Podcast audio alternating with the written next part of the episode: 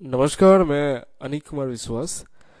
आज मैं आपको बोलूँगा कि what is this return of investment देखिए, हम सब जानते हैं कि अगर आप कहीं पर इन्वेस्ट करते हो तो एक दिन ना एक दिन वो इन्वेस्ट डबल होके हमारे पास आती है।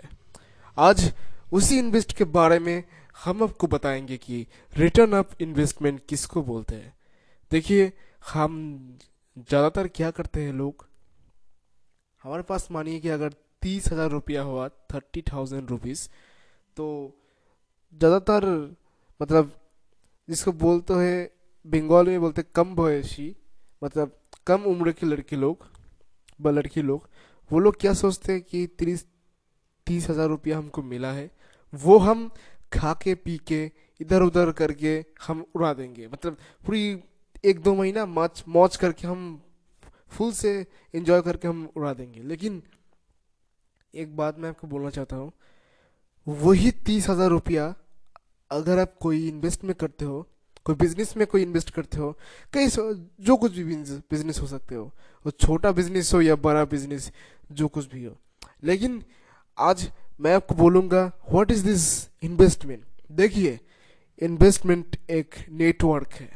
Investment is the power of source investment is the power of business investment को बोलते हैं एक तरह की शक्ति मतलब पावर आज मैं अनिक कुमार विश्वास, आज मैं बोल रहा हूँ, ठीक, आज से दो साल पहले भी मैं सेम यही गलती किया था। मैं तीस हज़ार रुपया मुझे कहीं ना कहीं से मिला था तो वो तीस हज़ार मतलब मेरे पापा ने ही दिया था मुझे तो तीस हज़ार रुपया से लेकर मैं, मैंने सोचा था कि तीस हज़ार रुपया मैं इधर उधर करूँगा, एक यहाँ पर जाऊँगा, यहाँ पर घूमूँगा फिरूँगा, खाऊँगा, पीऊँगा, ये सब करके मैं पूरा पैसा बर्बाद कर दूँगा। ये सब बारे में मैं सोचा था कि मैंने सोचा कि एक से दो महीना मेरा आराम से कट जाएगा। लेकिन सिर्फ़ एक से दो महीना अच्छे से काटा, ये बड़ी बात नहीं है।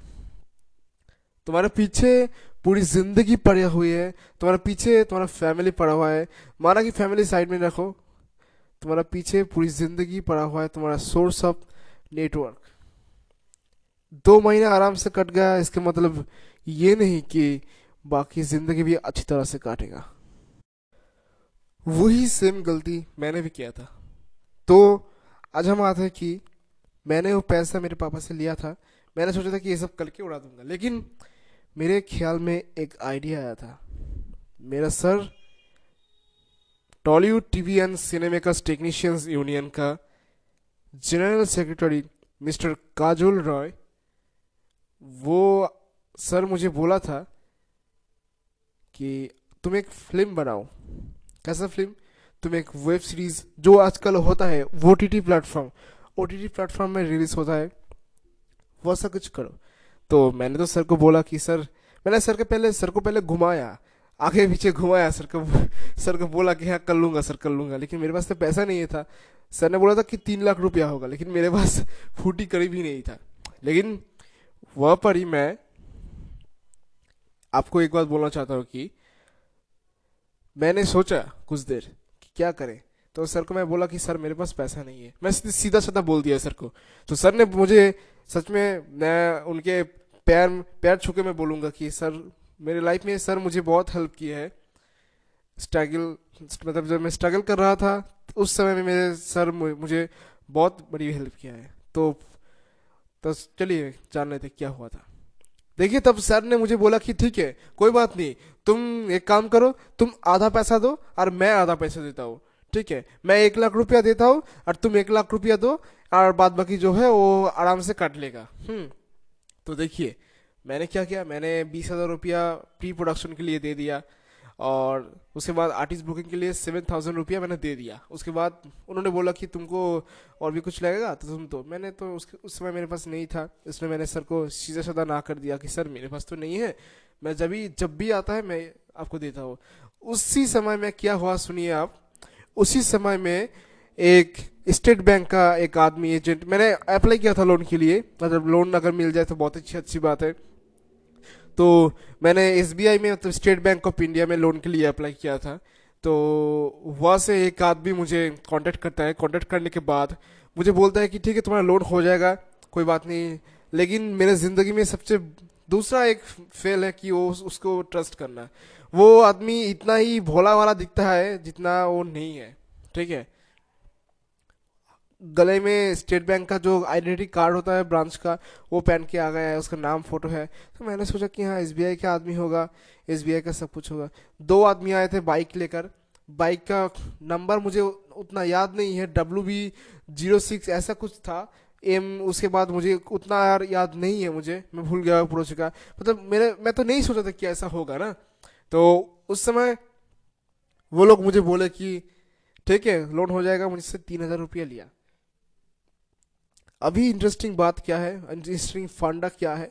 कि मैंने तीन हज़ार रुपया दिया, उसके बाद दस दिन काट जाता है, पंद्रह दिन काट जाता है, उसके बाद जब मैंने बोला कि मेरा लोन कब होगा तो उन्होंने बोला कि आपका लोन हो जाएगा सर हो जाएगा। आप एक काम कीजिए, मुझे सात हज़ार रुपया मुझे दे दीजिए। तो ऐसा कुछ मुझे बोला। तो मैंने बोला कि सात हज़ार रुपया, सात हज़ार रुपया तो नहीं होगा। तो मेरे पास उतना रुपया नहीं है तो लोन सैंक्शन करने के लिए तो इतना रुपया नहीं लगता है ना? मैंने ऐसे ऐसे से बोला। तो उन्होंने फिर से सुबह में बोला कि, ठीक है, कम करो, पंद्रह हज़ार रुपया अभी जमा कर दो लोन सैंक्शन एकदम हो जाएगा। उसके बाद सुबह मुझे बोल रहा है। तो मैंने बोला कि, ठीक है भाई, पंद्रह हज़ार रुपया, ठीक है, देख रहे देख रहे। उसके बाद मैं मेरे जो सर है, मिस्टर काजुल मैं उनको बोला कि ऐसी ऐसी बात है। तो तेनों, उन्होंने मुझे बोला कि ऐसी चक्कर में मत पर लाइफ बेकार हो जाएगा तो उसको फंसा रहा है। तो मैंने सोचा कि सच में मेरा पापा भी इसके पहले दस लाख, पाँच लाख रुपया लोन लिया था बिज़नेस लोन तीन साल का आईटीआर फ़ाइल दिखा के ट्रेड लाइसेंस दिखा के पापा ने लोन लिया था। मेरे मम्मी भी एक बार डेढ़ लाख रुपया लोन लिया था ढाई लाख रुपया लोन लिया था, दो बार। तो उस समय क्या हुआ था? उसने पर्सनल लोन लिया था, ज़्यादा कुछ नहीं लिया था। लेकिन उस समय कितना लिया था? मामी से सिर्फ़ दो हज़ार रुपया चार्जिंग फ़ीस लिया था एजेंट की ओर से। तो अभी देखिए मेरे साथ कितना बड़ा धोखा हुआ है कि मैंने विश्वास करके मैंने उनको पैसा दिया है। यही मेरे साथ ज़िंदगी में सबसे बड़ा एक फेल है। उसके बाद सर ने बोला कि जीटी कर लो लोकल थाने में। तनु जी मैं थाने में गया। थाने में जाने के बाद मैंने पुलिस स्टेशन तो नहीं जाया, पहले पुलिस स्टेशन में नहीं गया था मतलब नहीं गया था मैंने, पहले फ़ोन किया था कि ऐसी ऐसी बात है। तो उन्होंने बोला कि दो बजे को आओ, दोपहर के दो बजे को आओ। तो मैंने बोला, जी, ठीक है, दोपहर के दो बजे को आ जाएँगे। तो कब आना पड़ेगा मुझे बोलिए, दोपहर के दो बजे ही आऊँगा एकदम परफेक्ट तो उन्होंने बोला कि हाँ हाँ जी हाँ जी, दोपहर के दो बजे में ही आओ। तो मैंने बोला, ठीक है, कोई बात नहीं, आ जाएँगे। दोपहर के दो बजे में मैं गया। विश्वास नहीं करेंगे आप, मुझे पंद्रह मिनट घुमाया, उस जगह में घुमाया, इस टेबल से उस टेबल घुमाया, बोलो, वहाँ पर जाओ, उनसे बोलो, उसके बाद बोलो, इनसे बोलो। उसके बाद मैंने बोला कि एक्सक्यूज़ मी मेरा पापा गवर्नमेंट ऑफिसर था। दिल्ली क्राइम प्रेस में मेरा पापा था। मेरा पापा अभी प्रोफेशनल डॉक्टर है, मैं प्रोफेशनल प्रोड्यूसर हूँ टॉलीवुड इंडस्ट्री का। ऐसे में बोल दिया डायरेक्टली बोल दिया। तो उन्होंने बोला सॉरी सर आप एक थोड़ी देर बैठिए, अभी बड़ा बाबू आएँगे तो आपका केस लिखा लेंगे। तो बड़ा बाबू तो नहीं आए, छोड़ दीजिए। उसके बाद जो मेजो बाबू होता है, वो आए थाने में। थाने में आके ही मैं उसका केस लिखा दिया, उन्होंने बोला, ठीक है, देखते हैं। तो मैं घर आया, गया। यही मेरा लाइफ का दूसरा फेल है। अभी मैं बहुत ही अच्छा काम किया हूँ। क्या काम किया हूँ? मैंने हो हो, तीस हज़ार रुपया नया काबा के मैं अपने पास जमा करके रखूँगा। अभी मेरा सर मुझे बोल रहा है कि मैं अभी चला दे रहा हूँ। पूरा फ़िल्म अभी शूटिंग स्टार्ट होगा, तेईस तारीख को सामने तेईस तारीख को से चालू होगा। मैं बाईस तारीख को जाऊँगा। जी, तेनू, मैं बोलना चाहता हूँ कि मैं एक गलती मैं दोबारा नहीं करूँगा। मैं तीस हज़ार रुपया जमा करके रखूँगा। मैंने सोचा था बाइक खरीदूँगा, लेकिन बाइक नहीं खरीदूँगा। पहले मेरा लाइफ करियर खड़ा हो जाए, उसके बाद मैं बाइक किनूँगा बाइक खरीदने के बाद, उसके बाद जो पैसा है, उससे दूसरा और एक फ़िल्म करूँगा। लेकिन, ये कुछ फंडा कुछ उल्टा हुआ। मैंने तीस हज़ार रुपया जमा कर दूँगा।